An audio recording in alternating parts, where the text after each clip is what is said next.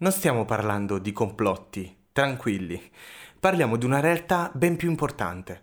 Torniamo ancora sul calo demografico, ma questa volta la protagonista è la Cina.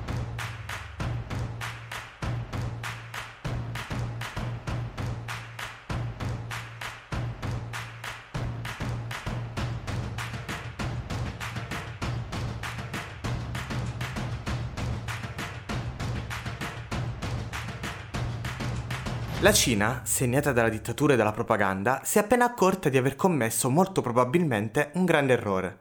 Facciamo qualche passo indietro nella storia. Mao Zedong, dal 1949, periodo in cui nasceva la Cina comunista, portava avanti una politica attiva delle nascite. Venivano promosse le famiglie numerose, forza lavoro e grandezza di una nazione. Anche perché, come diceva Confucio, più bambini significa più felicità i bambini avuti portano presto la felicità. Ovviamente Mao non è che lasciasse tutta questa libertà, anche perché fare figli era quasi una costrizione e non una libera scelta. Passano gli anni, la Cina cresce, le culle si riempiono, le famiglie sono sempre più numerose e il governo inizia a preoccuparsi del sovraffollamento. Così dal 1973 la Cina inizia a controllare attivamente le nascite, cercando di ridurre i piccoli marmocchi.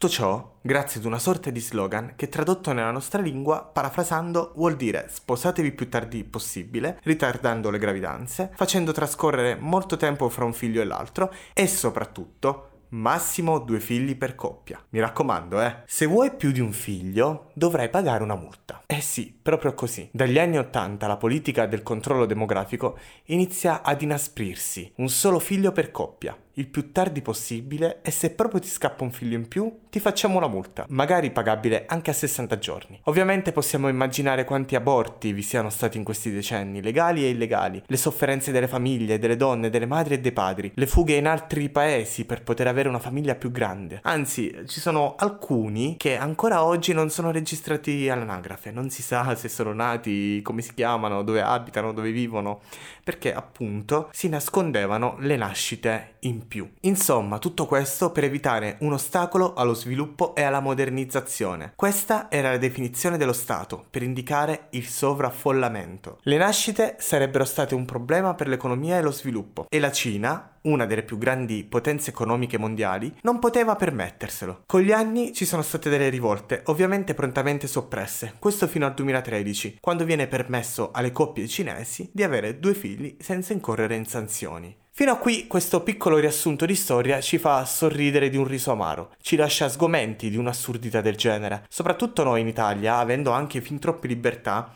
Immaginare che lo Stato possa mettere un limite alla nostra libertà personale di avere una famiglia come la desideriamo ci sembra surreale, tralasciando il fatto che magari nessuno ci vieta di fare più figli, ma eh, nessuno ci mette in condizioni di mettere su famiglia senza preoccupazioni di tipo economico. Ma torniamo alla Cina. È notizia recentissima di questo 2021 che la Cina eh, si sia accorta che forse la politica di controllo delle nascite non era così astuta. Manca la forza lavoro. Il paese sta invecchiando invecchiando velocemente e la popolazione è in forte calo. Quindi il colpo di genio. Il Politburo, che altro non è un ufficio politico solitamente di stampo comunista socialista, ha riferito che il tasso di fertilità di 1,3 figli per donna è molto al di sotto del 2,1 necessario per avere un livello stabile della popolazione. Praticamente l'ultimo censimento relativo all'anno 2020 ha prodotto come risultato un elevato tasso di invecchiamento in confronto alle nuove nascite. Quindi la Cina, dopo 40 anni di restrizioni, dà il via libero a massimo 3 figli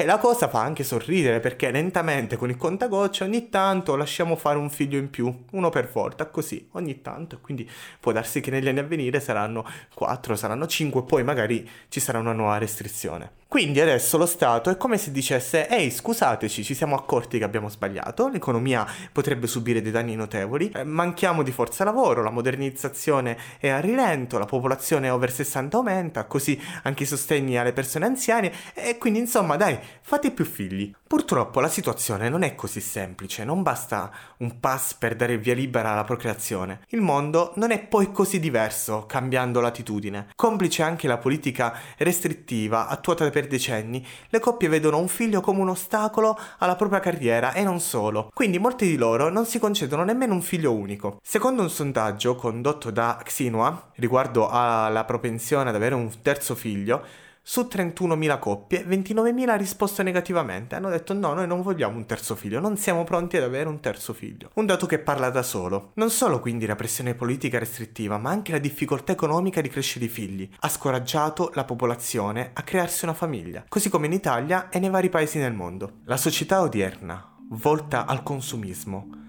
ha eliminato valori e tradizioni insiti nella natura umana, preferendo il tutto e subito, l'effimero, al posto del duraturo e concreto. La mancanza di lavoro ha portato a preferire situazioni di comfort, che sia l'avere dei figli o portare avanti un progetto personale imprenditoriale. Se i governi non capiranno che la procreazione, intesa come sviluppo positivo della società, sia fondamentale per la crescita economica, tra qualche decennio staremo qui a tirare le somme sull'ormai costante e continuo invecchiamento della popolazione mondiale. L'umanità ha bisogno di una continuità e questo può esistere solo se si hanno i mezzi per supportarla. Si parla di estinzione? Non si vuole dare una chiave di lettura apocalittica, ma come la Cina ha negativamente dimostrato e anche l'Italia, il calo delle nascite non porta sicuramente ad una crescita sociale, politica ed economica. Quindi cosa fare? Fare più figli? Sì, probabilmente sì, perché come abbiamo già detto, come diceva Confucio, i figli portano la felicità e questa felicità si rispecchia nella società, nell'economia e nella politica. Grazie per aver seguito Semplice Web. Ci ascoltiamo alla prossima puntata.